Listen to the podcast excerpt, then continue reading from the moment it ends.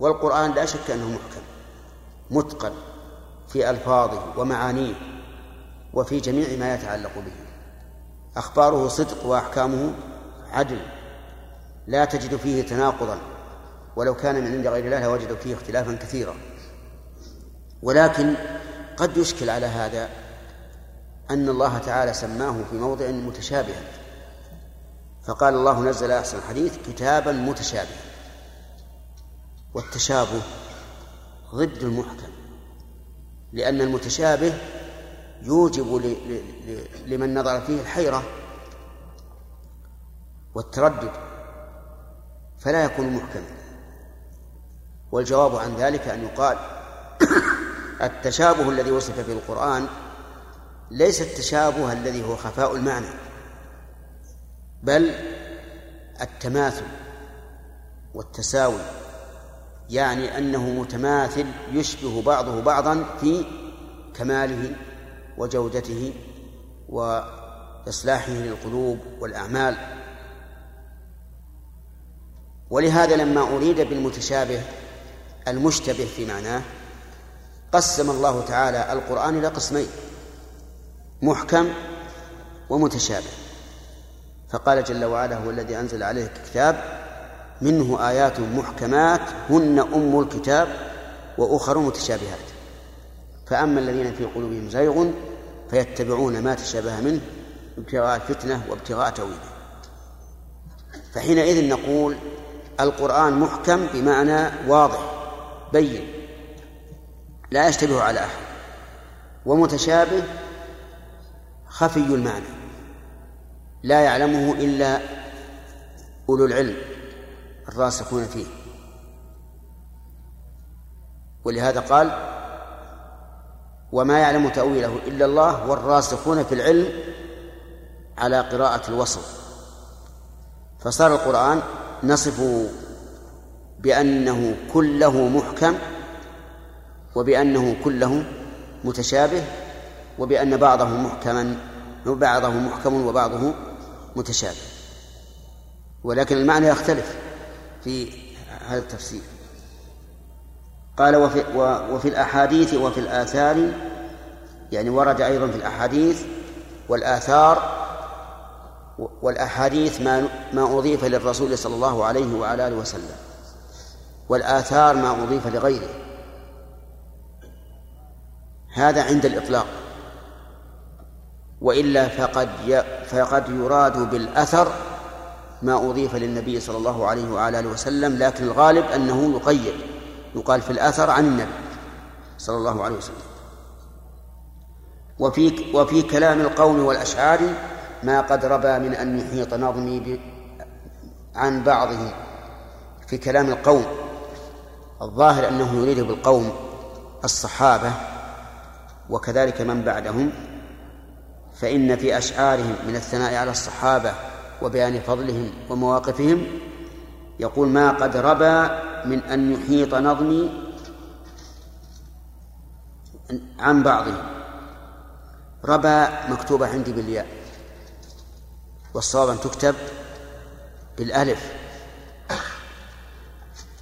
لأن الألف المتطرفة في الثلاثي ينظر إلى أصلها.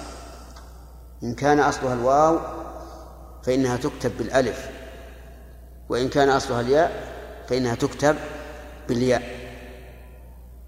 فمثلا دعا ماذا نكتب لأنها أصلها الواو. دعا يدعو ربى نكتبها بالألف لأنها من ربى يربو رمى لأنها من رمى يرمي.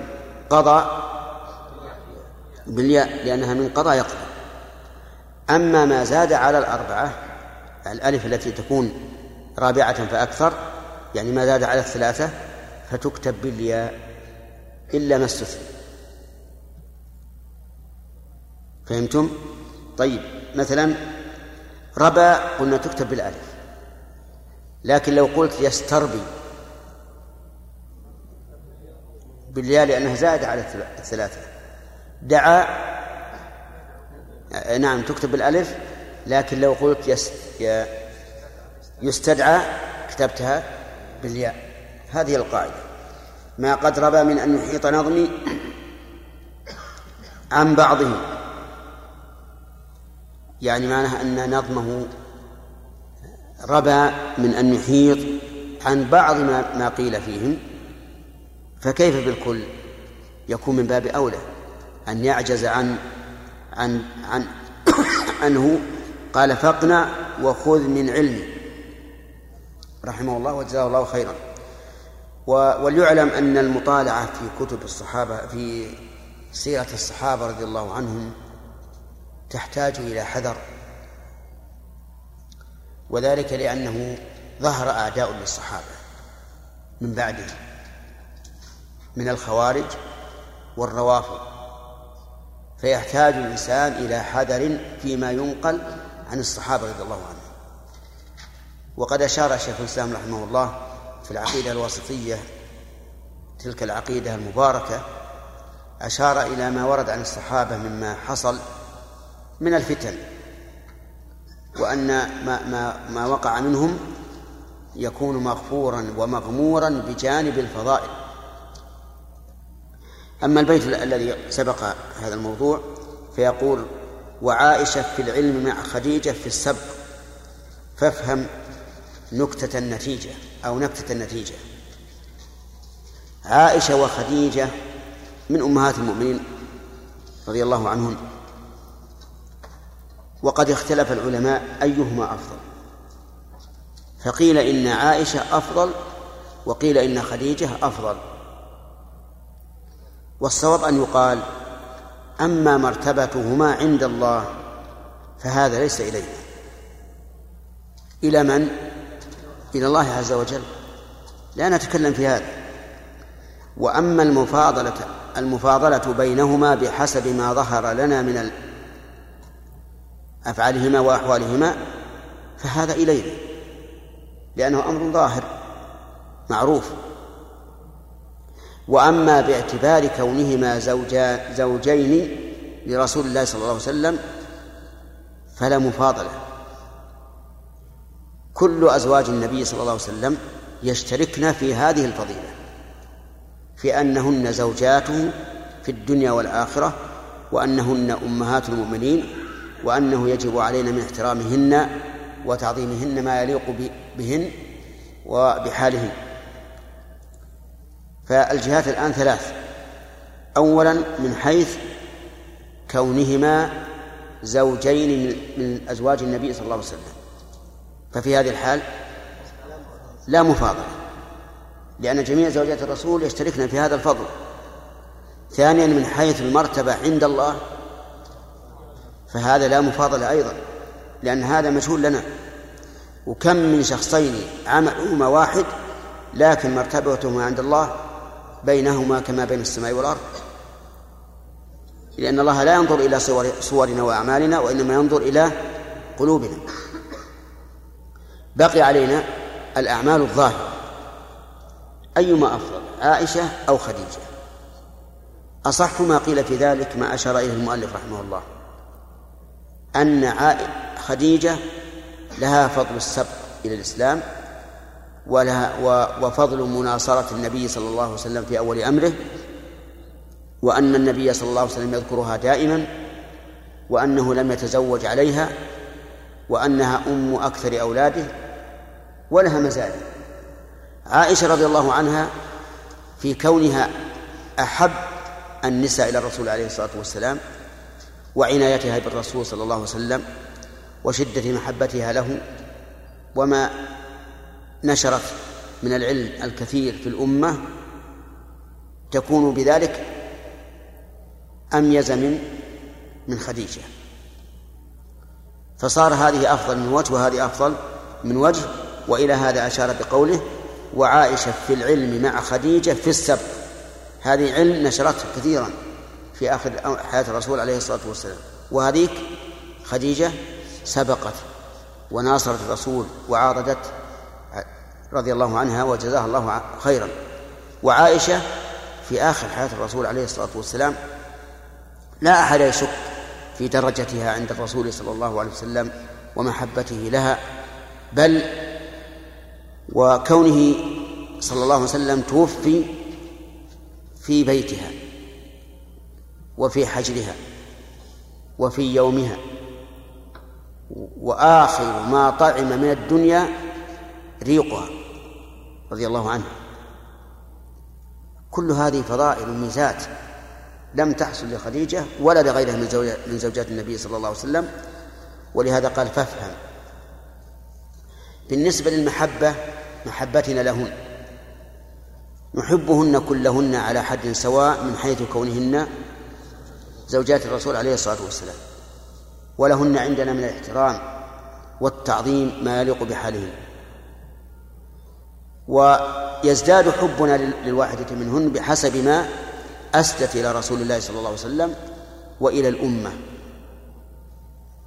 نعم. وهذا هو العدل. هذا هو العدل والميزان الحق. وأما الميل مع العاطفة فهذا لا شك أنه خلاف الحق. فلا تتبعوا الهوى أن تعدلوا. يعني إن أردتم العدل لا تتبعوا الهوى اتبعوا ما يقتضيه العقل. نسأل الله أن يجعلنا وإياكم من أهل الحق والعدل إنه على كل شيء قدير. نعم؟ نعم. فهل؟ هل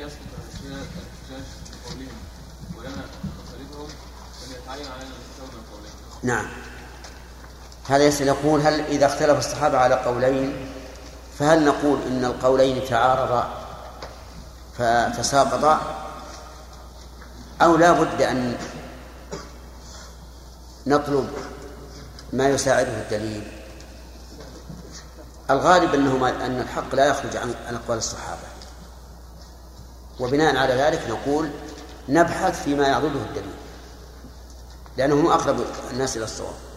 وصحيح أنه إذا تعارض قولان للصحابة بدون مرجح صحيح أنه يضعف القول لا شك لأنه عورض بمثله. وهذا قد يبدو للإنسان أن أن يقول لا أحتج به ما دام ضعيفا عورض بمثله فلا أحتج به. لكن الخير أن نقول ما دام عورض بمثله فإن الواجب أن نبحث. لأنهما وإن تعارضا فهما أقرب إلى الصواب من غيرهما. ولكن لاحظ أنه لا يمكن أن نعارض قول عمر رضي الله عنه بقول رجل من الصحابة بعيدا عن الفقه إلا إذا عضده الدليل إذا عرض المفضول الدليل فمعلوم أن الواجب اتباع الدليل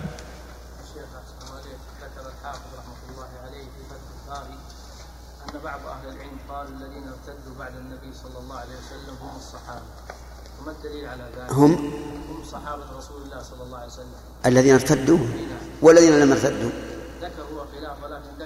لا والذين لم يرتدوا. يعني على هذا القول الذين لم يرتدوا ليسوا صحابة. الظاهر أن الأمر بالعكس لأن بعض العلماء يقول إن الصحابي إذا ارتد بطلت صحبته.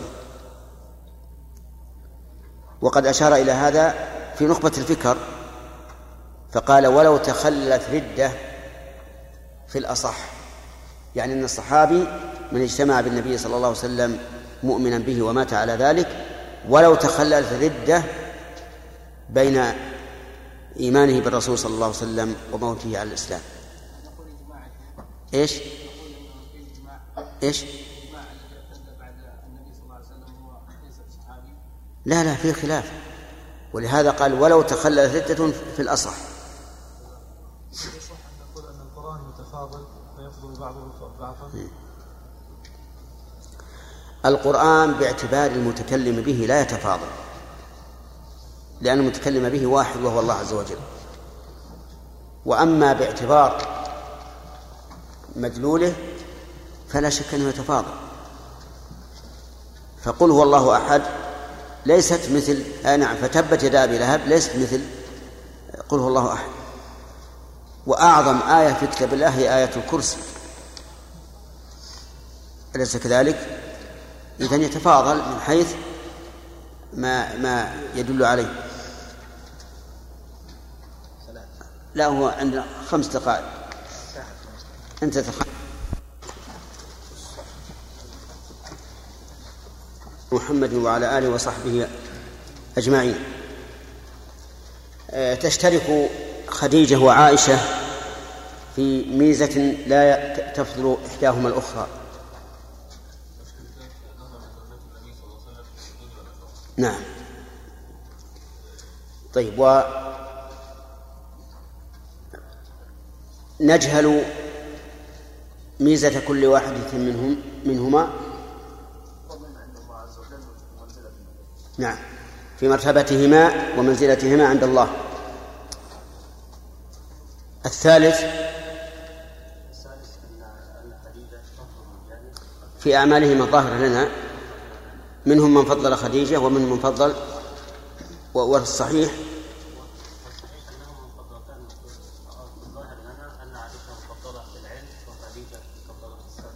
يعني أن كل واحدة تفضل الأخرى في جانب دون الآخر.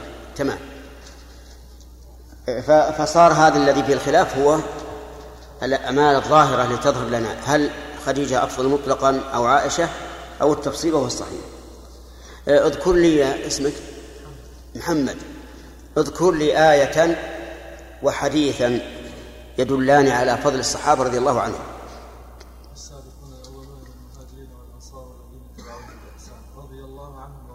طيب. أما الحديث فقول النبي صلى الله عليه وسلم خير القرون قرني ثم الذين يلونهم ثم الذين يلونهم طيب. نعم. آه، التفاضل بين الصحابة سبق الكلام عليه ولا حاجة للإعادة أيهم أفضل وإلا كان يقتضي أن نسأل أيهم أفضل على الإطلاق. أبو بكر رضي الله عنه. ثم؟ طيب. هذا الذي استقر عليه أمر أهل السنة والجماعة أنهم في التفضيل كمراتبهم في الخلافة. وهذا هو الحق. طيب. يقول المؤلف محكم التنزيل. الأخ. إي نعم. ما المراد بمحكم التنزيل؟ أو ما حضرت أمس؟ حاضر. آدم القرآن طيب هل القرآن كله يا آدم محمد هل القرآن كله محكم محكم أم ماذا؟ كله محكم أحسنت ما معنى الإحكام؟ الإتقان طيب هل عندك دليل على أن القرآن كله محكم؟ ما هو؟ قوله تعالى بسم الله الرحمن الرحيم ألف لام ألف لام وكتاب أحكمت آياته ثم نعم تلك آيات الكتاب الحكيم أيضا. طيب. لكن يرد على هذا أن القرآن وصف في بعض الآيات بأنه متشابه. نعم.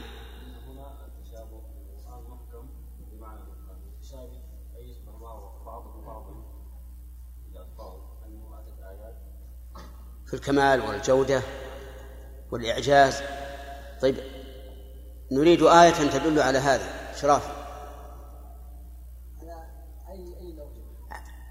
على أن القرآن كله متشابه.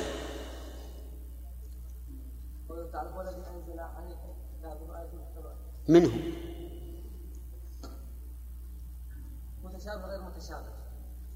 هذا تمر الجنة بارك الله فيك. متشابه ثانية ها؟ هو الذي ينزل عليه. منه آيات محكمات من للتبعيض. آية طيب أعطني إياه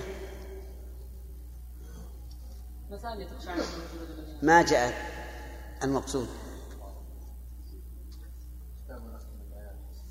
نعم. أحسنت. الله نزل أحسن الحديث كتابا متشابها كله. منه آيات محكمات؟ إيه نعم متشابه آه، و- ووصف القرآن في موضع آخر بأن بعضه محكم وبعضه متشابه. حبيب في أي آية؟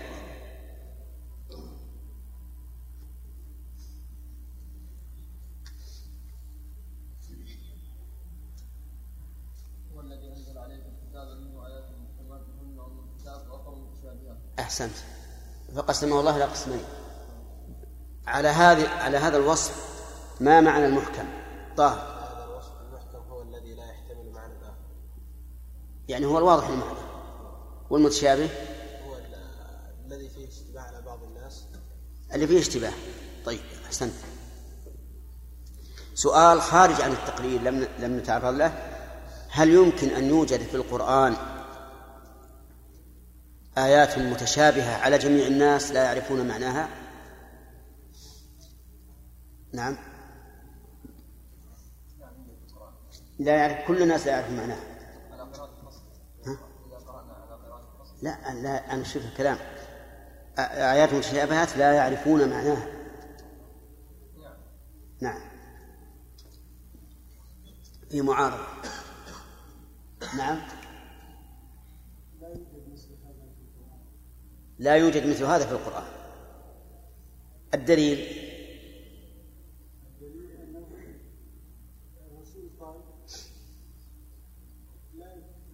من من القرآن. ونزلنا عليك الكتاب تبيانا لكل شيء.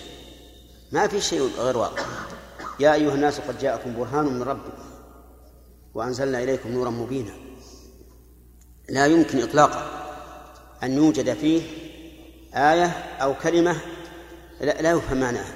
لكن حقيقة الذي يخفى هو حقيقة مدلولات الآيات.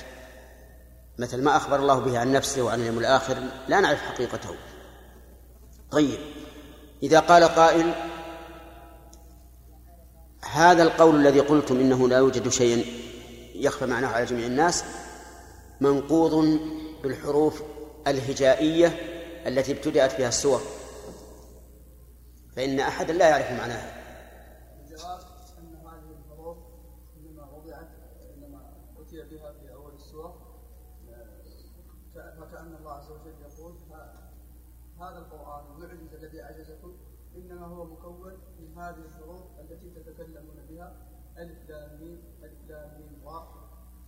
ثم انه دليل هذا أيضا انه دائما عندما تاتي هذه الحروف ياتي بعد هذه القران الف لام ميم ذلك الكتاب لا ريب فيه إلى غير ذلك إيه لكن لو قال لك قائل ما معنى نون والقلم وما يسطرون نون. آه أحسنت. إذا نقول ليس لها معنى أصلا ليس لها معنى أصلا لأنها حروف هجائية غير مركبة. والقرآن نزل بلسان عربي. واللسان العربي يقتضي أن مثل هذه الحروف ليس لها معنى ولكن لها مغزى وهي ظهور إعجاز القرآن لهؤلاء القوم الذين ادعوا أنه مفترا على الله عز وجل وأنه قول البشر. ويدل لهذا أنه ما من آية ما من سورة ابتدأت بهذه الحروف إلا ويأتي بعدها ذكر القرآن. نعم. الآن نبدأ الدرس جديد.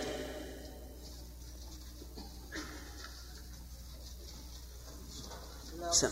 نعم.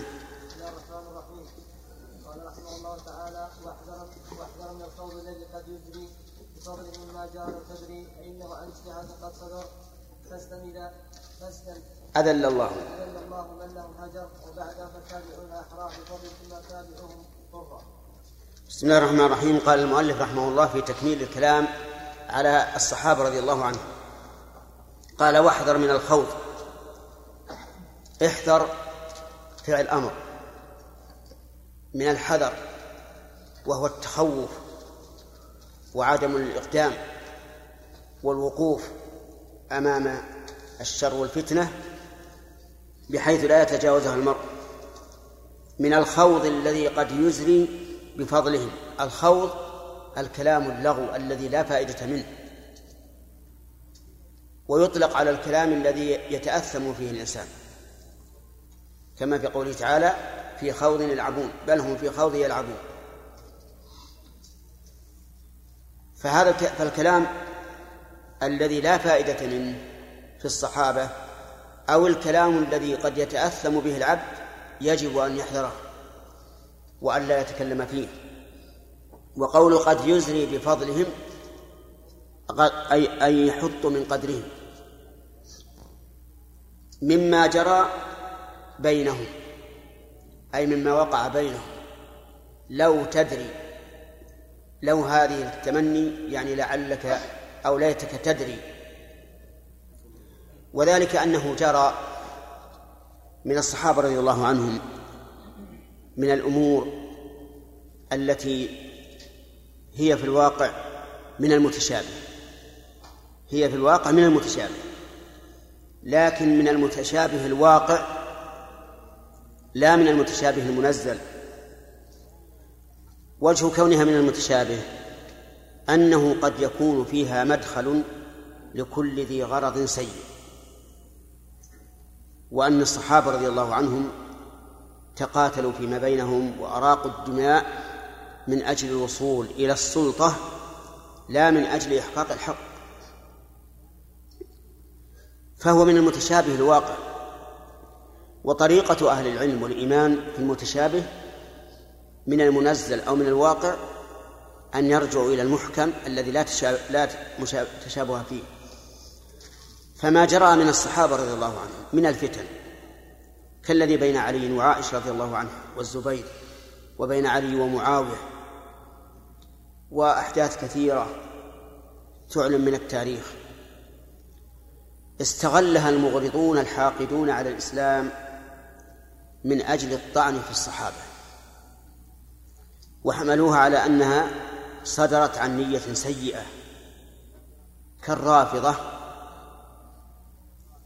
الذين في قلوب كثير منهم غل وحق حقد على الإسلام. ولا سيما على عمر بن الخطاب رضي الله عنه الذي أطاح بعروشهم وفل جموعهم. فكانوا يتخذون من هذه الوقائع سلما للقدح في الصحابة رضي الله عنهم حتى كانوا يلعنون من قام ضد علي بن أبي طالب رضي الله عنه ويتقربون إلى الله تعالى بلعنه والعياذ بالله مع ما له من الفضيلة. لكن الراسخين لكن الراسخين في العلم وأهل وأهل وأهل الإيمان يقولون إن هذا الأمر الذي وقع بينهم يجب أن يحمل على نية حسنة. لماذا؟ لما للصحابة من الفضل والمعروف والإحسان والجهاد في سبيل الله. فما يقع منه من المعاصي فهو منغمر في جانب الحسنات. والحكم العدل هو الذي يقارن بين الحسن والسيء ويجعل الحكم للأكثر.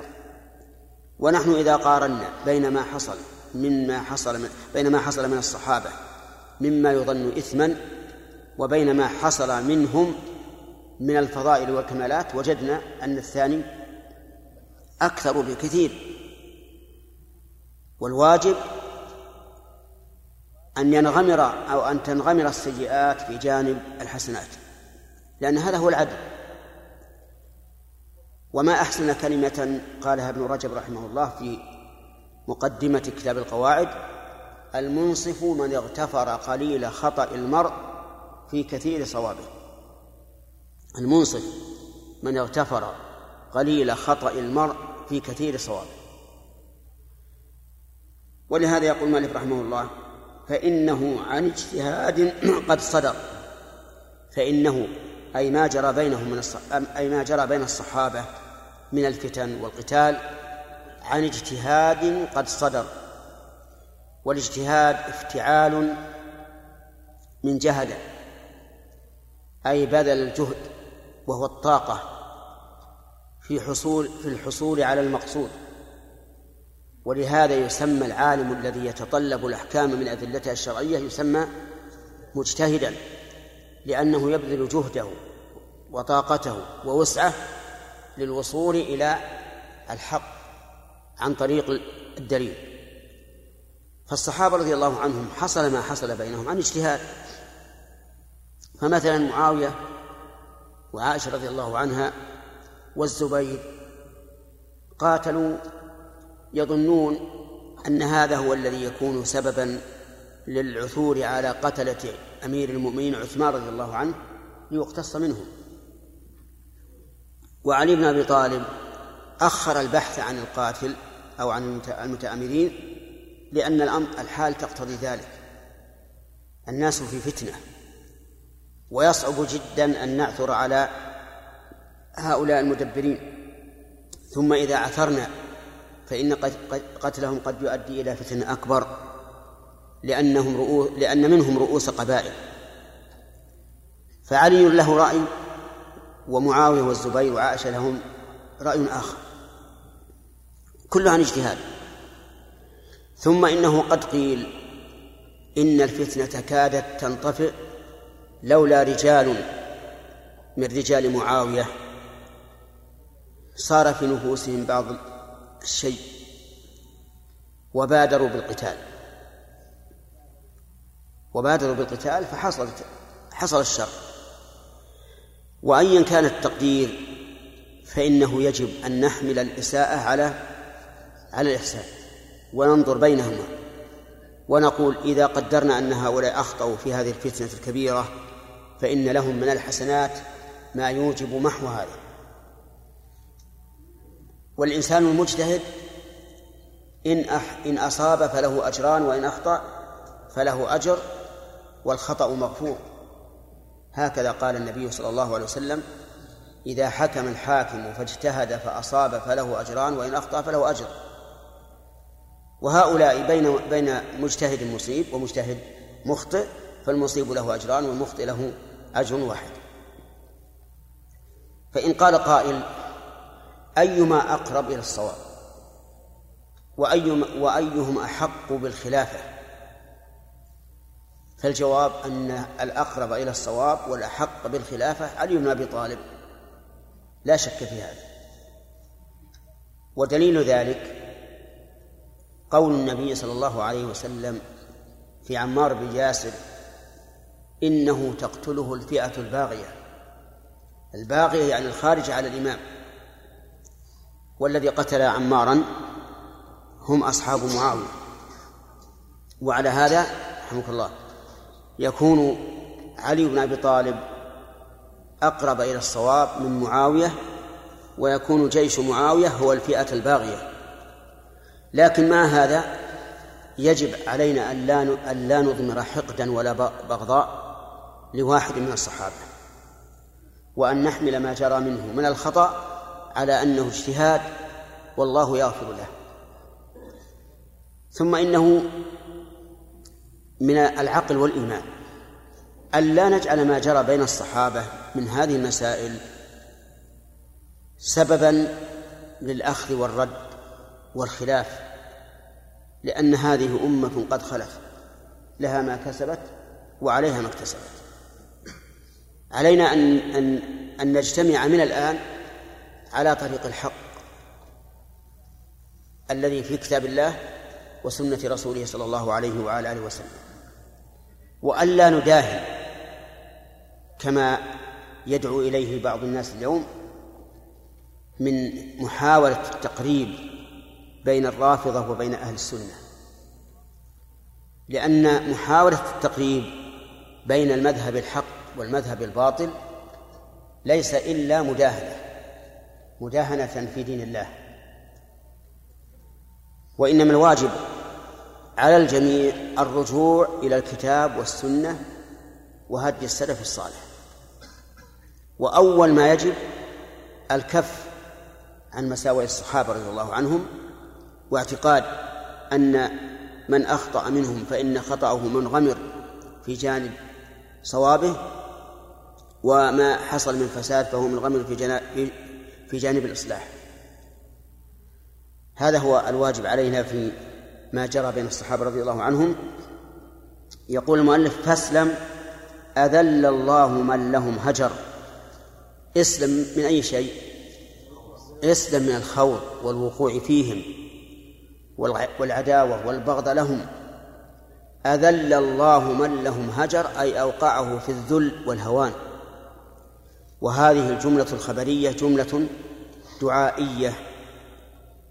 ويشير رحمه الله إلى الرافضة الذين هجروه. لا نقول هجروهم لا يكلمونهم لأنهم أموات لكن هجروا فضلهم ونشر فضلهم بل اعتدوا عليه. يعني ليتهم ليت الصحابة سلموا منه. ليتهم سكتوا عن نشر فضائلهم ولكن لم يتهموهم ويرموهم بالباطل والكذب ويلعنونهم على رؤوس المنابر والعياذ بالله ويلعنونهم في كتبهم الصباحية في أذكار الصباح والمساء. يكتبون اللهم لعن صنمي قريش وجبتيهما وطاغوتيهما يعنون بذلك أبا بكر وعمر والعياذ بالله. نسأل الله العافية. نحن يعني رأينا كتبهم هكذا في أذكار الصباح والمساء. يعني يتقربون إلى الله بلعن أبي بكر وعمر نسأل الله العافية. ولكن أبعدهم الله. لا يزدادون بذلك إلا بعدا من الله عز وجل. فنشكر المؤلف ونسأل الله يعفو عنه حيث دعا بالذل على من هجر الصحابة بعدم نشر فضائلهم. بل زاد على ذلك أنه نشر ما اتهمهم به بل وكذب عليهم به من المساوي. ثم قال وبعدهم فالتابعون أحرى بالفضل أحرى أجدر بعد الصحابة التابعون. التابعون لهم بإحسان وهم القرن الثاني من هذه الأمة. واعلم أن القرن يعتبر بأكثره كما قال شيخ الإسلام رحمه الله. وليس معنى التابعين أنه لا يوجد أحد من الصحابة لا. فإذا كان القرن أكثرهم من التابعين أي ممن لم يشاهدوا النبي صلى الله عليه وعلى آله وسلم فإنهم يسمى قرن التابعين. وإن كان يوجد العشرة والمئة وما أشبه ذلك من الصحابة. وكذلك يقال في تابع التابعين. فالقرن يعتبر بأكثر أهله. التابعون هم أحرى الناس بالفضل بعد الصحابة رضي الله عنهم. لقول النبي صلى الله عليه وسلم خير الناس قرني ثم الذين يلونهم ثم الذين يلونهم.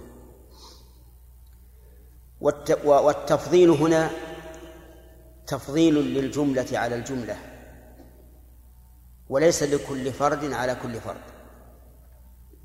بمعنى أنه قد يوجد في تابع التابعين من هو أفضل من من من التابعين في العلم والعبادة والجهاد. كذلك أيضا يوجد في التابعين من هو أفضل من الصحابة في العلم والجهاد. يعني ما هو الصحابة عموما يعني من بعض الصحابة الواحد من هؤلاء قد يفضل الواحد من هؤلاء. إلا أن الصحابة يتميزون بخصيصة ليست لغيره وهي الصحبة.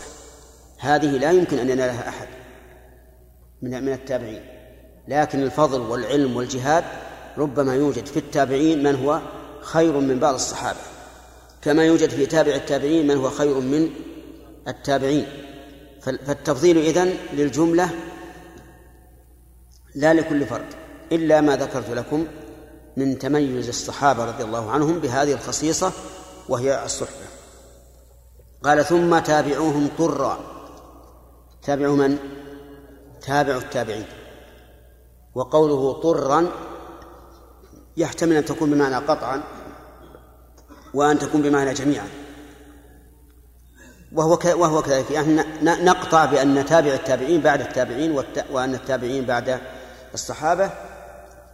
نقطع بذلك. وسكت المؤلف عن بقية الطبقات. يعني لم يذكر إلا ثلاث طبقات. الصحابة والتابعون لهم وتابع التابعين. وإنما اقتصر على ذلك بناء على ما في حديث عمران بن حسين وغيره من أن خير الناس الصحابة ثم التابعين ثم تابع التابعون ثم التابعون ثم تابع التابعون.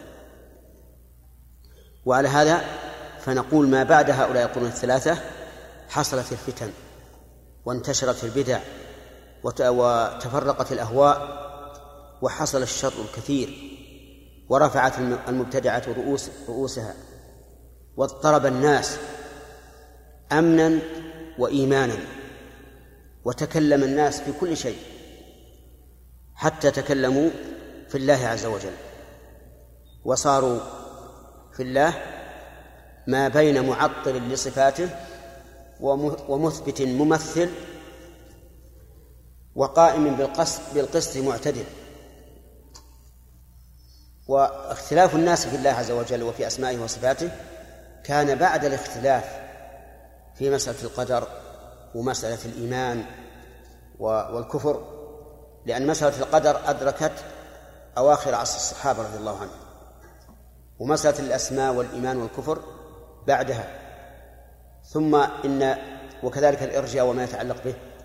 ثم جاءت بدع الأسماء والصفات وانتشرت هذه انتشارا عظيما. وصار الناس يتكلمون عليها أكثر من غيرها لأنها أشد خطرا من غيرها. وإلى هنا انتهى كلام المؤلف رحمه الله على الصحابة رضي الله عنهم وما يتعلق وما يتعلق بفضلهم. وبعد فإني أدعوكم إلى قراءة أخبار الصحابة رضي الله عنهم. بعد قراءة سيرة النبي صلى الله عليه وسلم حتى يشد الإنسان نفسه مع السابقين السالفين ليزداد بذلك إيمانا ومحبة لهم ومنهجا طيبا. انتقل المؤلف بعد هذا إلى ذكر كرامات الأولياء وإثباتها. الكرامات جمع كرامة وهو ما يقدم للضيف تكريما له. هذا هو الأصل. هذا هو الأصل. أن الكرامة ما يقدم للضيف ونحوه تكريما له. ثم صارت ثم صارت الكرامة اسما لكل خارق للعادة يظهره الله سبحانه وتعالى على يدي ولي من أوليائه تكريما له أو إحقاقا لحق قال به. إحقاقا لحق قام به. فهي إذن أمر خارق للعادة. يجريه الله تعالى على يد من؟ ولي من أوليائه إما تكريما له وإما إظهارا للحق الذي قام به. فقولنا كل أمر خارق للعادة يخرج به ما كان جاريا على العادة. فما كان جاريا على العادة لا يعد كرامة. مثل أن يأكل الولي طعاما فيشبع. هل إذا شبع من الخبز يقال هذه كرامة ليش؟ إن هذا على العادة أو يقول الولي مثلا بعد عشر دقائق ستظهر ستظهر الشمس وهو باق على على طلوعها عشر دقائق فخرجت فقال ألا أيها الناس اشهدوا على كرامتي أني قلت الشمس تطلع بعد عشر دقائق فطلعت هل هذه كرامة؟ ليش؟ لأن هذه جارية على العادة هذه جرت على العادة ولهذا قال العلماء إن الكرامة أمر خارق للعادة. القيد الثاني يظهره الله على يد الولي على يد ولي من أوليائه. وحينئذ نسأل من هو الولي؟ الولي بينه الله عز وجل في قوله ألا إن أولياء الله لا خوف عليهم ولا هم يحزنون؟ الذين آمنوا وكانوا يتقون. من تحقق فيه هذان الوصفان الإيمان والتقوى فهو الولي. قال الشيخ الإسلام رحمه الله من كان مؤمنا تقيا كان لله وليا. من الآية الكريمة أخذ هذا. الذين آمنوا وكانوا يتقون. الشرط الثالث نعم. تكريما له أو إظهارا للحق الذي قام به؟ نعم. يعني قد يكون تكريما للشخص. كما وقع كثيرا من بعض الأولياء يعطش في البر فيسأل الله تعالى الماء فينشئ الله السحاب ويمطر ويشرب. وكذلك أيضا صلة بن أشيم أظنه دعا مات فرسه في أثناء السفر فدعا الله أن يحييه إلى أن يصل إلى بلده فأحيا الله له الفرس وركبه فلما وصل إلى بيته قال لابنه يا بني ألق السرج عن الفرس فإنه عارية. فألقى السرج عنه فمات الفرس بالحال. هذه كرامة وما يذكر عن العلاء بن الحضرمي أنه خاض البحر بجنوده وكذلك سعد بن أبي وقاص وغير ذلك المهم الكرامات كثيرة ومن أراد أن يطلع على شيء منها فعليه بكتاب الفرقان بين أولياء الرحمن وأولياء الشيطان لشيخ الإسلام ابن تيمية رحمه الله. قال العلماء أنا فأسمع قال العلماء رحمهم الله وكل كرامة لولي فإنها آية للنبي الذي اتبعه. آية للنبي الذي اتبعه. لأن هذه الكرامة شهادة من الله أن هذا الولي على حق.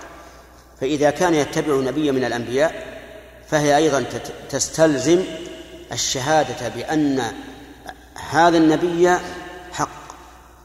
وإلا لما وإلا لما أيد متبعه بهذه الكرامة.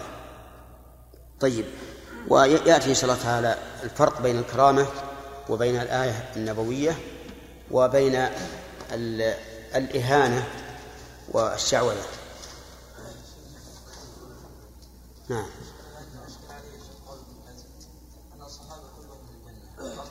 نعم.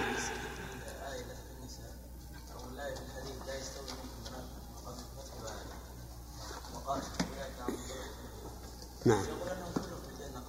نعم. هذا صحيح. نشهد بأن الصحابة في الجنة لكن لا نشهد لكل واحد بعينه. لأن مر علينا هذا. قلنا الشهادة بالجنة على سبيل الإجمال وعلى سبيل التعيين.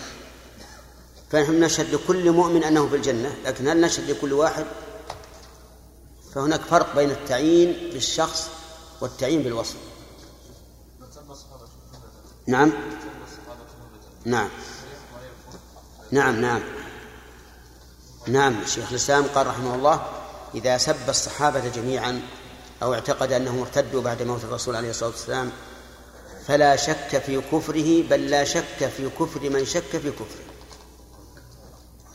نعم الضابط في المتشابه المحكم نجد ان بعض أهل العلم ياتي بمساله ويحكم على هذه المساله من بين الحديثين ان هذا المتشابه يحمل على المحكم وياتي عالم اخر ويقول ما في تشابه ولا في محكم لفهم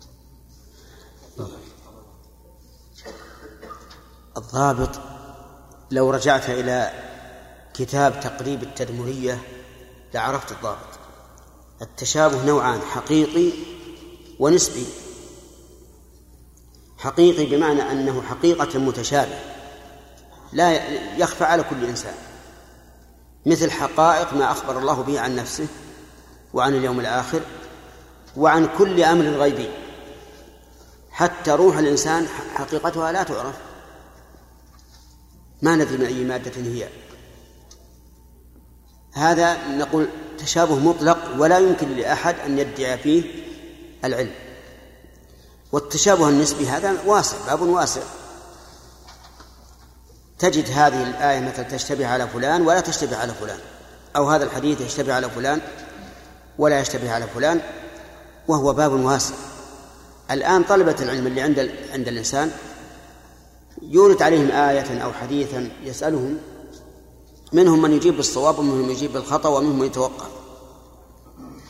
فالتشابه المطلق هو الذي يخفى على جميع الناس وهذا إنما يكون في حقائق ما أخبر الله به عن نفسه وعن اليوم الآخر.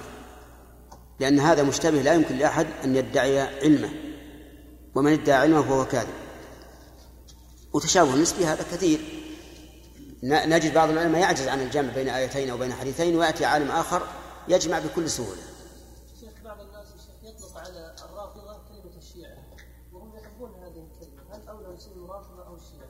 أما العلماء علماء أهل السنة كشيخ الإسلام ابن تيمية وابن القيم وغيرهم وغيرهما فإنهم لا يطلقون عليهم إلا اسم الرافضة. وذلك لأن نسب الشيعة أعم. الشيعة يدخل فيها الزيدية مثلا. والزيدية لا يسمون رافضة. يسمون شيعة ولا يسمون رافضة. والرافضة اسم لكل من رفض زيد بن علي بن الحسين رحمه الله حين جاءوا فسألوه وقالوا ما تقول في أبي بكر وعمر؟ فأثنى عليهما خيرا. وقال هما وزير جدي. يعني النبي صلى الله عليه وعلى وسلم. فلما رأوا أن منهجه يخالف ما, ما يريدون رفضوه وارفضوا عنه وسموا من ذلك الحين رافضة ثم بدأوا والعياذ بالله يتشددون في أمرهم حتى بلغ بهم الحد إلى أن أله آلهة أئمتهم. يعني يعتقدون الآن أن الذي يدبر الكون هم أئمتهم. وأن الله سبحانه وتعالى متخل على الكون. نسأل الله العافية. ويقولون إن من أصول عقيدتنا أن من أن من أئمتنا من هو في منزلة لا ينالها ملك مقرب ولا نبي مرسل. وهذا يعني تفضيل أئمتهم على على الأنبياء والرسل. فهم كفروا بالربوبية أولا وقالوا الذي يدبر الكون هم الأئمة ثم كفروا بالرسل أيضا وقالوا إن أئمتهم خير من الرسل. لكن هم يسمون أنفسهم شيعة والحقيقة أننا نحن أحق بهذا الوصف منهم. نعم لأننا نؤمن بأن لآل, لآل بيت النبي صلى الله عليه وعلى آله وسلم المؤمنين منهم بأن لهم علينا حقين. الحق الأول حق الإيمان والحق الثاني حق القرابة من الرسول عليه الصلاة والسلام. نحبهم لقربهم من الرسول. وأن الكافرين من أقارب الرسول عليه الصلاة والسلام نحن بريئون منهم. براءة الذئب من دم يوسف. ونبغضهم. ونتقرب الله تعالى ببغضهم. فمن الشيعة الآن؟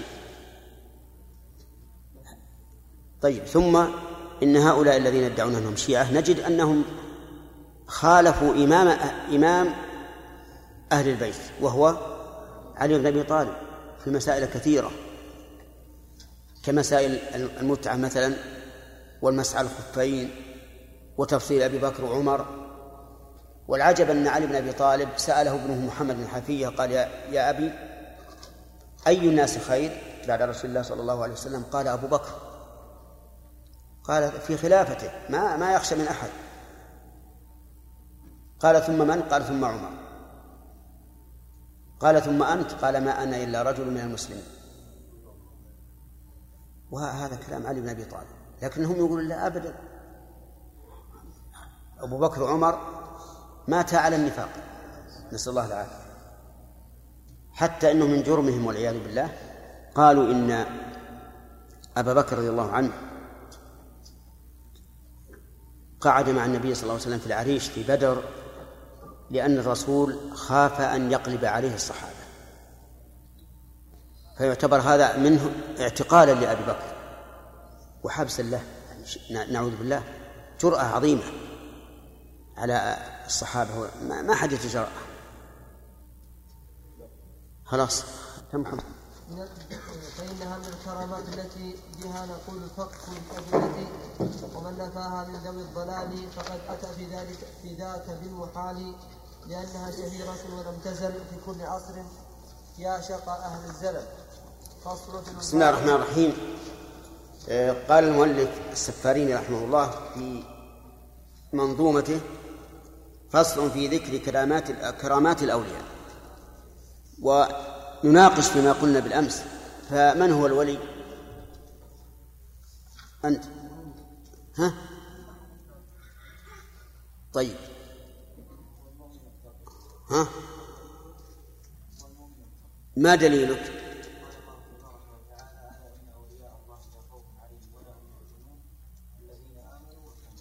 طيب أحسنت. وما هي الكرامة؟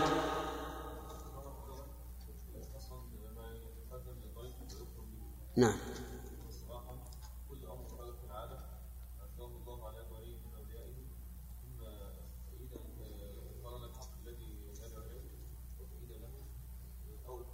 نعم.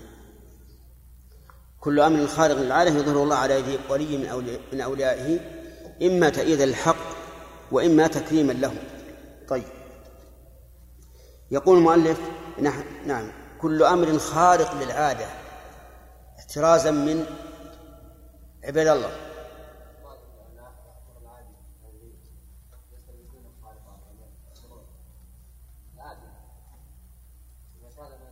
أي مثل إيش؟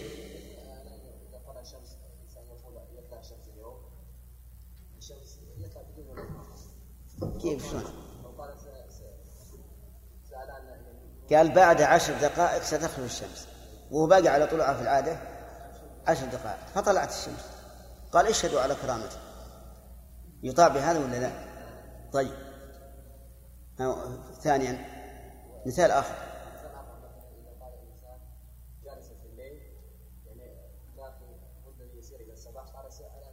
لا هذا من جنس الأول. أي.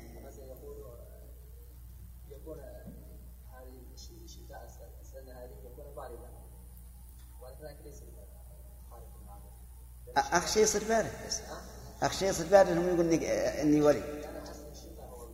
نعم. يقول أنا من كرامتي أنني لو وضعت قرطاسة في النار احترقت. نعم.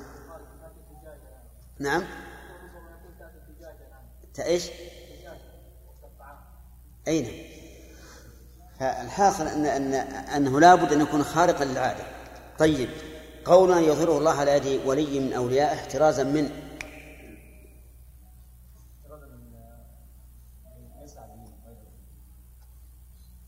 على يد ولي احترازا من إيش؟ مثل إيش؟ إيش؟ طيب وظهر عليه الكرامة سعد؟ من الخوارق التي التي تكون بواسطة الشياطين. لكن أيضا أنا لا أريد هذا لأن هذه تخرج بكلمة ولي. ومن معجزات الأنبياء أيضا. معجزات الأنبياء خوارق العادة نعم لكنها ليست على يد الأولياء يعني على يد من هم أكبر من الأولياء وهم الأنبياء. عيسى بن مريم عليه الصلاة والسلام يقف على القبر يقول اخرج فيخرج. وعلى الميت يقول احيا فيحيا. فهو يحيي الموتى ويخرج الموتى. هذه لا شك أنها معجزة خارق للعادة. لكن على يد من؟ على يد نبي. فلا تسمى كرامة اصطلاحا. وإلا هي لا شك أنها كرامة لكنها اصطلاحا لا تسمى كرامة لأن الكرامات إنما تكون على يد الأولياء. ماذا تسمى؟ تسمى عند كثير من العلماء معجزة والصحيح أنها آية وليست معجزة. هي معجزة لا شك لكن تسميتها بآية أصح. أولا لأن هذا هو الموافق للفظ القرآن لأن الله سمى هذه المعجزات التي تأتي بها الأنبياء سماها إيش؟ آيات ولم يسميها معجزات. ثانيا أن المعجزة قد لا تكون آية على نبوة كما في حال المشعوذين وغيرهم والسحرة. لكن إذا قلنا آية يعني علامة على صدق هذا النبي. على صدق هذا النبي. ثالثا أن كلمة معجزة من الإعجاز لفظها بشر. لكن آية علامة هذه محببة للنفوس. آية. نعم. كأنه علم في رأسه نار. فلهذا كان التعبير بالآية أولى. وخرج بذلك أيضا قولنا على يد ولي خرج بذلك ما يخرق العادة مما جرى على أيدي أولياء الشيطان من السحرة والمشعوذين وغيرهم. لأن منهم من يأتي بالخارق الذي يخرج عن العادة لكن بواسطة الشياطين. يذكر عنهم أشياء عجيبة. أن الواحد منهم قبل أن تأتي الطائرات إذا كان يوم يوم عرفة أحرم من من بيته وذهب إلى مكة وهو من أقصى الشرق أو الغرب وحج مع الناس. وش هذه هذه معجزة ولا هذه خارق للعادة ولا غير خارق؟ خارق للعادة. هذا خارق للعادة. لكن الذي حمل الذي حمله هو هم الشياطين. والشياطين قد تحمل الأشياء الثقيلة من بلاد بعيدة وتحضرها في ساعة سريعة. ورأيت كلام الشيخ الإسلام ابن تيمية رحمه الله في كتاب الاستغاثة. قال لو لم يكن من خطأ هؤلاء إلا أنهم يتجاوزون الميقات بلا إحرام. أي نعم. كيف ذلك؟ هو يمر به الشيطان مع الجو ولا يحرم إذا حدا الميقات يحرم في مكة. فقلت سبحان الله الآن الناس في الطائرات الذي يريد الحج والعمرة يلزمه أن يحرم من الجو إذا حاد الميقات. لو أنك حدثت الناس بهذا الحديث قالوا سبحان الله الشيخ؟ الإسلام وش الطائرات. يقول هذه نفس الشيء. فالحاصل أن ما يحصل من الأمور الخارقة للعادة على يد هؤلاء الذين نسميهم أولياء الشيطان. هذا ليس بكرامة. طيب بل هو إهانة. فصار الخارق الخارق للعادة إما آية وإما كرامة وإما إهانة وإما فتنة. الفتنة ما يأتي من السحرة وشبههم لأنهم يرون ذلك إكراما لهم. الإهانة ما يذكر عن مسيلمة الكذاب. مسيلمة الكذاب في اليمامة آه، ادعى أنه نبي في آخر حياة النبي صلى الله عليه وسلم. وأخذ بذلك قومه وجعلوه نبيا. وصار يعينه الشيطان في بعض الأمور. يقال إنهم جاءوا إليه يوم من الأيام وقالوا يا أيها النبي إن عندنا بئرا قد غار ماؤها ولم يبق فيها إلا ماء قليل. فنريد أن نتبرك بك فذهب معهم وأخذ ماء يتمضمض به ويمجه في البئر. ينتظر أن يرتفع ماؤه. يقال إنه لما مج الماء في البئر غار الماء الموجود. فصار هذا إيش؟ خارق للعادة لا شك. يعني العادة ما الواحد يتمضمض في في بئر ويذهب ماء هذا خارق للعادة لكنه إهانة ودليل على كذبه. وقصة أخرى يقال إنه جيء إليه برجل بصبي غلام. في رأسه فيه قزع. يعني بعض نابت وبعض ما نبت. فقيل له أيها النبي امسح على رأس هذا الغلام لعل الله أن يخرج بقية الشعر. فمسحه فزال زال الشعر الموجود هذا أيضا إهانة لأنه لم تجد العادة أن إنسان يمسح على شعر في فيتحات فعلى كل حال الخارق للعادة صار أربعة أنواع. أعلاها ثم الكرامة ثم الإهانة ثم الفتنة. أي نعم.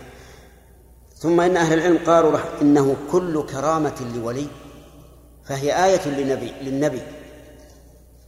لأنه مثلا إذا كان هذا هذا الولي متبعا لنبي من الأنبياء ومعلوم أنه لا نبي بعد محمد صلى الله عليه وعلى آله وسلم ثم أوتي كرامة لتأييد ما هو عليه من الحق. كان هذا دليلا على أن الرسول الذي اتبعه كان ذلك آية للرسول الذي اتبعه. يقول رحمه الله الآن نعود إلى كلام المؤلف. وكل خارق أتى عن صالح. خارق أي خارق للعادة. أتى عن صالح من تابع لشرعنا وناصر من تابع لشرعنا. خرج به التابع بغير شرعنا لأنه لا يمكن أن يؤتى كرامة لأن من لم يتبع شرعنا فهو كافر. فإن وجد على يده خارق فهو فتنة أو إهانة. فتنة إن كان فيما يحب أو إهانة إن كان فيما فيما يكره. وقوله من تابع لشرعنا وناصح ناصح لمن؟ بين النبي عليه الصلاة والسلام لمن تكون النصيحة فقال لله ولكتابه ولرسوله ولأئمة المسلمين وعامتهم خمسة. فإنها من الكرامات التي بها نقول بها نقول الفاعل مستتر وجوبا تقديره نحن والمراد بذلك أهل السنة. يعني أن أهل السنة يقولون بذلك بإثبات الكرامات للأولياء. قال للأدلة. اللام هنا للتعليل. والأدلة جمع دليل وهو في اللغة المرشد ومنه الدليل في الطريق. لكنه في الشرع ما ما ما يثبت به الحكم فهو الدليل. إذن هناك أدلة تدل على كرامات الأولياء. وهي كثيرة منها مثلا قصة أصحاب البقرة. قوم تدارأوا حيث قتل بينهم قتيل وكادت الفتنة أن تكون بين القبيلتين. فأمرهم موسى أن يذبحوا بقرة وأن يضربوا القتيل بجزء منها. ففعلوا ذلك.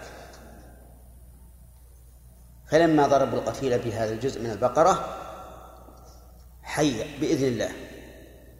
وقال إن قاتله فلان. هذه كرامة.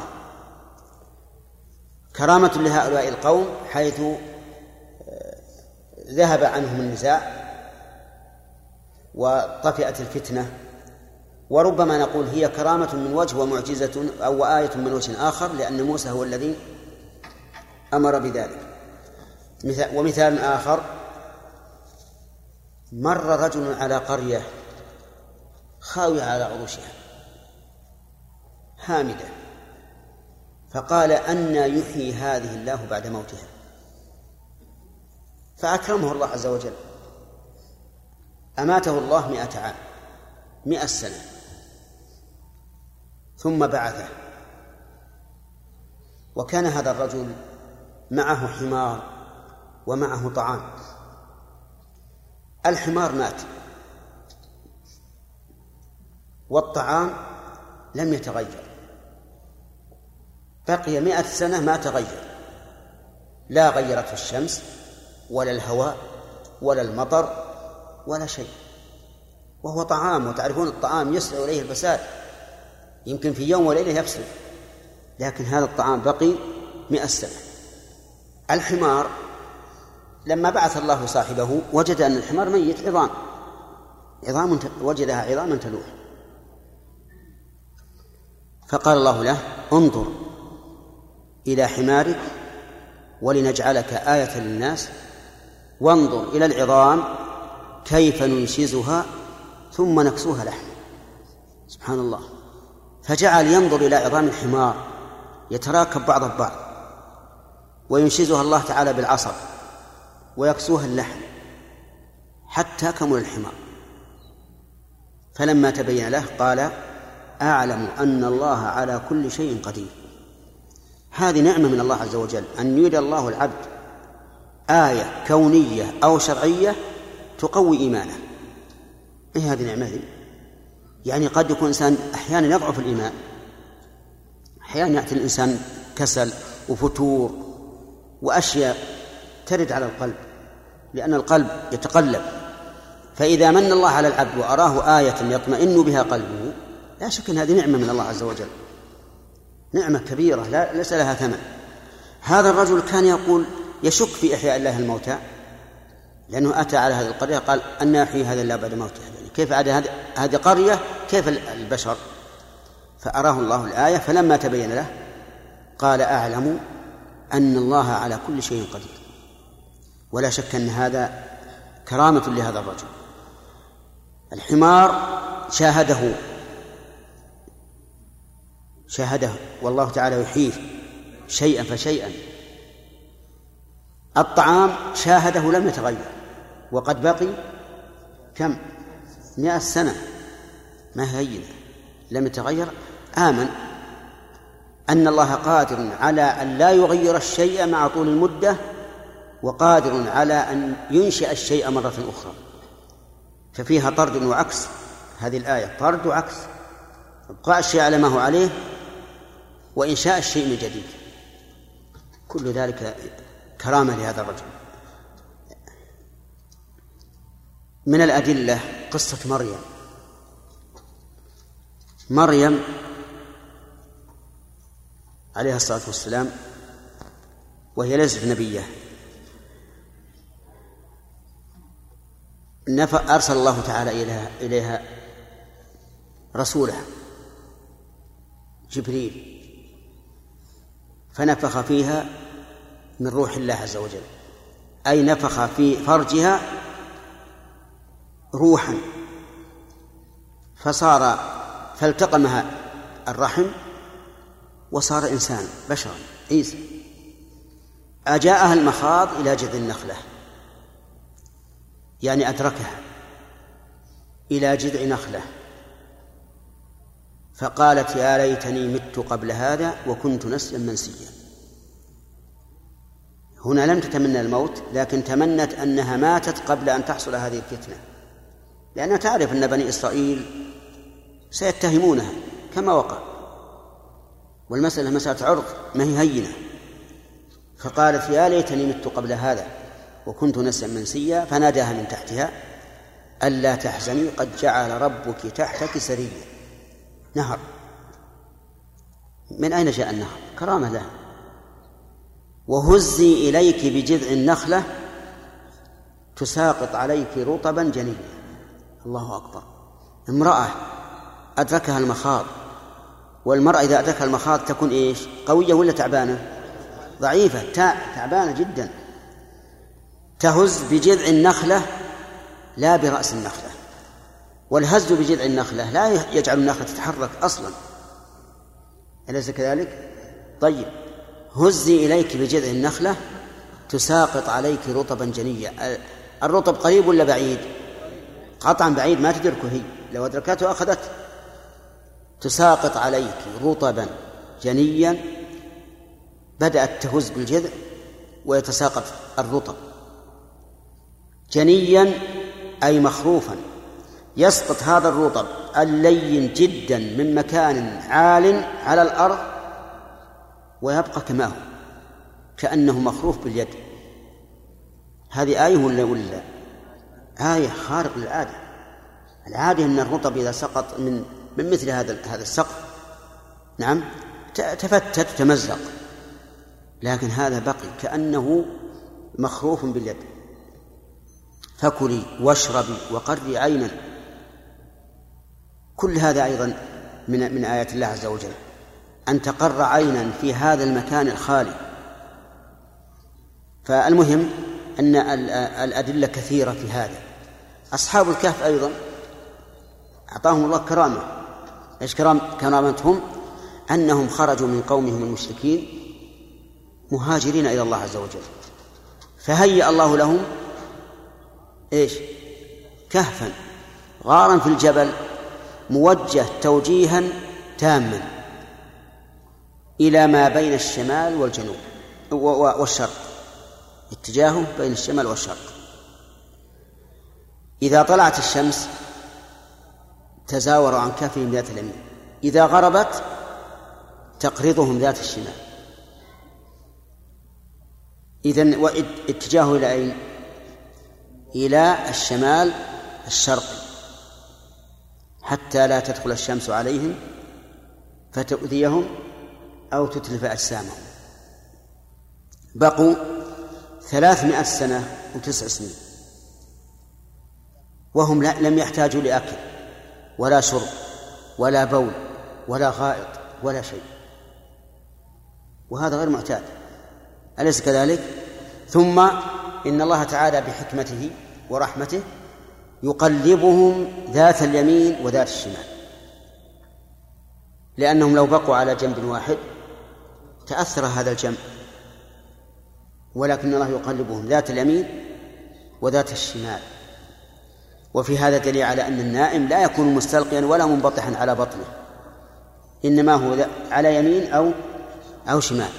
وفيه أيضا دليل على أن النائم لا ينسب إليه الفعل لأن الله قال نقلبهم ولم يقل يتقلبون ولم يقل يتقلبون. إذن بقوا هذه المدة وهم لم يتغيروا. شعورهم وأظفارهم بقيت على ما هي عليه وإلا طالت. ها؟ بقيت على ما هي عليه. لأنهم لما استيقظوا قالوا لبثنا يوما أو بعض يوم. ولو أن الشعور والأظفار نمت كالعادة لعرفوا أنهم بقوا مدة طويلة. أليس كذلك؟ لكن بقيت لم تنمو. فهل يعني ذلك أن النائم لا تنمو أظفاره وشعوره؟ أم أن هذا من آيات الله لهؤلاء القوم؟ الظاهر الثاني. الظاهر الثاني. وكذلك أجسامهم لم تتغير بعرق ولا غيره ولم تأكل الأرض ثيابهم. فالمهم المؤلف رحمه الله يقول للأدلة أي للأدلة التي دلت على ذلك. وهنا جملة معترضة يقول صاحب سيارة رقم من اليمين عبر علينا عليك. طيب للأدلة الدالة على ذلك. يقول ومن نفاها من ذوي الضلال فقد أتى في ذاك بالمحال من نفاها من؟ شرطية. ونفى فعل الشرط. وجملة فقد أتى في ذاك بالمحال جواب الشرط. يعني الذي ينفي الذي ينفي الكرامات أتى بمحال أي بشيء محال.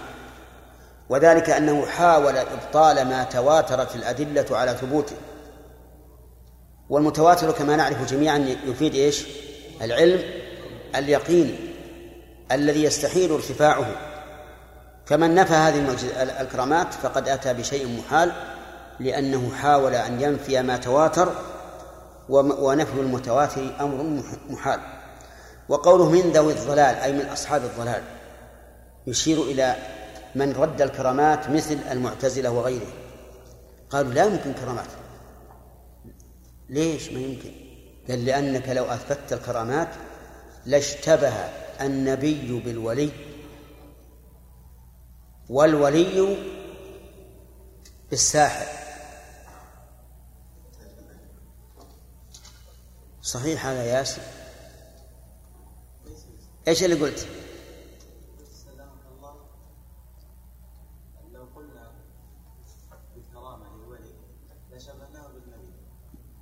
من اللي قال هذا؟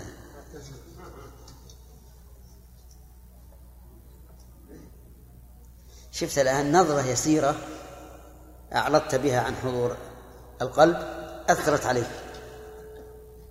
ولهذا ننصحكم تابعوا المعلم. تابعوا المعلم. إن فاتكم حرف واحد ربما يفوتكم كل البحث. أقول إن المعتزلة ومن نحى نحوهم قالوا إنه لا يمكن أن أن نثبت الكرامات لئلا يشتبه الولي بالنبي والساحر. فيقال لهم أين الاشتباه؟ الولي لا يقول إنه نبي. لو قال إنه نبي بعد محمد صلى الله عليه وسلم لم يكن إيش؟ لم يكن وليا يعني ما في إيمان ولا تقوى. فلا يمكن الاشتباه. قد يكون هذا في فيما مضى من الأمم يمكن. لكن في هذا في هذه الأمة لا يمكن أبدا لأن الولي لا يقول إنه نبي. كذلك أيضا آه، بالنسبة للساحر لا يمكن أن يشتبه لأن الولي مؤمن تقي والساحر كافر شقي. فكيف يشتبه هذا بهذا؟ ثم الأدلة الكثيرة الموجودة إلى اليوم تثبت وجود الكرامات. فهي موجودة إلى يومنا هذا. لكن الكرامات بعضها ظاهر وكبير وبعضها خفي. مثلا لو أن رجلا أراد أن يسافر إلى الرياض إلى الرياض وكان أراد أن يسلك الطريق اليمنى أراد أن يسلك الطريق اليمنى. في آخر لحظة اتجه إلى الطريق اليسرى. وبعد ذلك اتضح أن في الطريق اليمنى قطع قطاع طريق. هل تعتبرون هذا أمرا خارقا للعادة؟ لا شك أنه هو في الواقع العادة أن الإنسان إذا عزم على شيء ولم يكن هناك مانع حسي ظاهر. العادة أنه يتجه إليه ويسير معه. لكن هذا صرف بدون أي سبب ظاهر إلى الطريق الآخر وإذا به يبلغ أن الطريق الذي كان نوى الاتجاه إليه فيه قطاع طريق. نعتبر هذه من الكرامة لكن ليست كالكرامة الكبيرة. إنما هي كرامة ولا شك أنها نعمة. حتى الإنسان يعرف أن الله دفع عنه من النقم ما لم يكن في حسابه. وعلى كل حال هي موجودة. ويقول شيخ الإسلام في العقيدة الواسطية إنها موجودة في هذه الأمة إلى يوم القيامة. موجودة في هذه الأمة إلى يوم القيامة. ومنها الشاب الذي آه، يعارض يعارض الدجال ويتحدى الدجال. حينما يأتي الدجال ويقول إنه الرب ولكن هذا الشاب يعارض ويقول أنت الدجال الذي أخبرنا الله عنك رسول الله. فيقتله. ويقتله ويجعل جزءا منه هنا وجزءا هناك. ويمر بين الجزئين ثم يعود يقول قم فيقوم. ولكنه لا يزداد إلا تحديا. وفي النهاية يعجز عنه الدجال أن يقتله. هذا يعتبر كرامة. هذا كرامة بلا شك.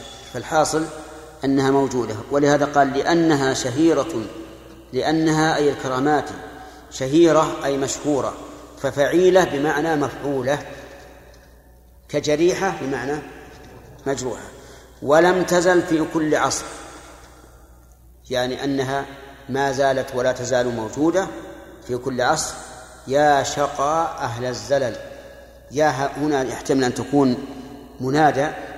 والمعنى يا شقى أهل الزلل حضر ويحتمل أن تكون للتعجب. فمعنى يا شقى يعني ما ما أشقى أهل الزلل. ولا شك أن أهل الزلل أشقياء. لا سيما من زل عن عمد فإنه من أشقى عباد الله والعياذ بالله. وبهذا انتهى الكلام على كرامة الأولياء. نعم. إيش؟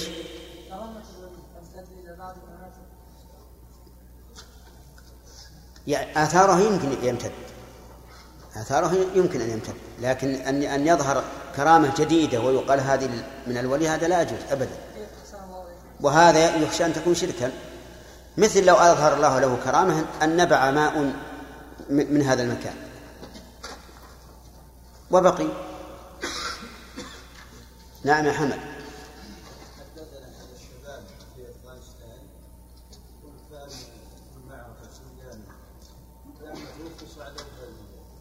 إيش؟ وش سوى؟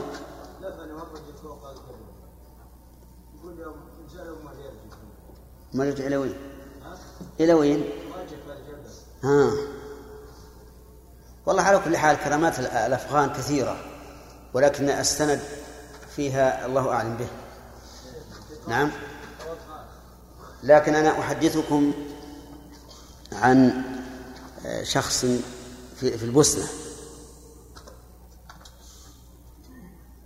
يقول هو يسمى محمد دهمان أظن كان في المنطقة الشرقية بالأول. يقول إنهم دفنوا شابا استشهد هناك يعني قتل وبقي شهرين إلى عشرة أيام. ثم تبين أنهم دفنوه إلى غير القبلة. فنبشوه. فإذا الرجل لم يتغير إطلاقا باقي كأنه كأنما قتل اليوم. هذه لا شك أنها من, من, من الكرامات والشهداء قد لا قد لا تأكلهم الأرض لكن ليس كل ليس كل شهيد لا تأكله الأرض. الذي نجزم بأن الأرض لا تأكلهم الأنبياء لأن النبي صلى الله عليه وسلم قال إن الله حرم على الأرض أن تأكل أجساد الأنبياء. ولهذا حاول بعض الزنادقة أن يحفر قبر النبي عليه الصلاة والسلام ليأخذ جسده. فأرى الله سبحانه وتعالى أحد الخلفاء في المنام صورة هذين الرجلين اللذين أراد أن يستخرجا جسد النبي صلى الله عليه وسلم.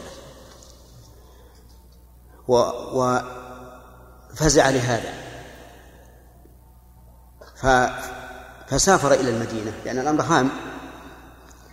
سافر إلى المدينة وأمر بأن يدعى جميع أهل المدينة للوليمة التي صنعها. ووقف عند الباب وجعل كل من دخل جعل ينظر إلى كل من دخل. ولم يرى الرجلين اللذين عرضا عليه في المنام. فقال لأصحابه ادعوا أهل المدينة كلهم لا يبقى أحد. قالوا ما بقي أحد. قال لا ما يصير. باقي أحد. قالوا ما بقي إلا رجلان غريبان في المسجد. ليس لهم شأن مع الناس ولا ولا تدخل مع الناس. قال هاتوه. فلما جيء بهما وإذا هما الرجلان اللذان عرضا عليه في المنام. سبحان الله. فأمر بقتلهما ثم أمر أن يحفر ما حول القبر إلى أن وصل إلى الجبل ثم صبه رصاصا. وحمى الله نبيه من كيد هؤلاء الأعداء. حمى الله نبيه من كيد هؤلاء الأعداء. وإلا فهؤلاء يريدون أن يأخذوا جسد النبي عليه الصلاة والسلام. إما أنهم مؤمنون بأن الأرض لم تأكل أو لغير ذلك من الأسباب أو إغاظة للمسلمين ما ندري الله أعلم. نعم الكرامة فقرأ أحد علماء الإسلام عن أحد الصحابة نعم تثبت اسم هذا أما أنها أنها تنقل عن هذا هذه من جنس من جنس ما ذكره الإمام أحمد في التاريخ والسير. أحيانا تنقل بلا بلا إسناد. تشتهر وتنقل مع الناس بلا إسناد. نعم. انتهى. بإحسان إلى يوم الدين. آه، ماذا تقول في كرامات الأولياء؟ تعريفا كل أمر خالق زاد على يد مؤمن صالح آه، على يد خالق العاد على يد مؤمن صالح آه، إما إما إما اسمه إما لأنه قام بالحق إما كئيدا بما قام به بالحق وإما آه، أن يكون تثبيتا له. تثبيتا له. طيب. طيب. إذا جرى على يده أمر غير خارق للعادة يا عبد الله. هل يكون كرامة؟ مثاله. مثاله مثلا. هل يقول مثلا الشمس مثلا تطلع الساعة مثلا؟ وغير الشمس هذا مثلنا به. مثلنا به. ما يمكن تجيب مثال من عندك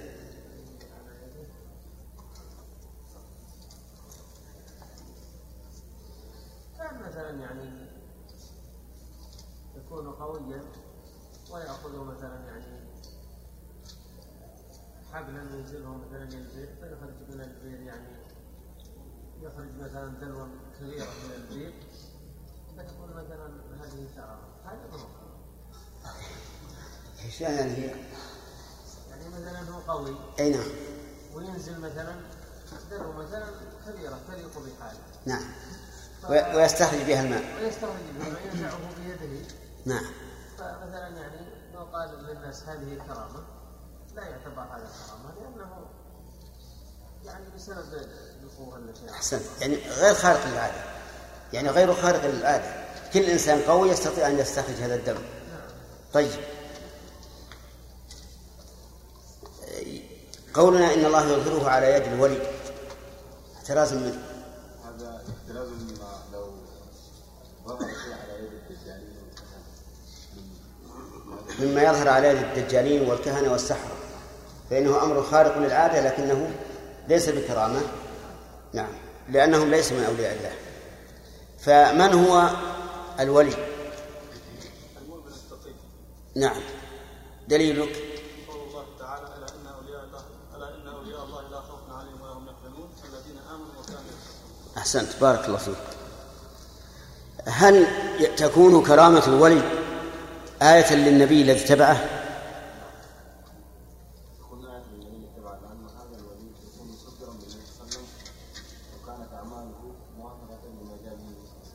نعم. فتكون آية للنبي شاهدة على أن ما جاء به النبي فهو حق ولهذا أكرم تابعه بهذه الكرامة. هل الكرامات في هذه الأمة فقط أو فيها وفي من سبق؟ فيها وفي من سبق. نعم. مثال ذلك ما حصل لمريم عليها السلام رضي الله عنها.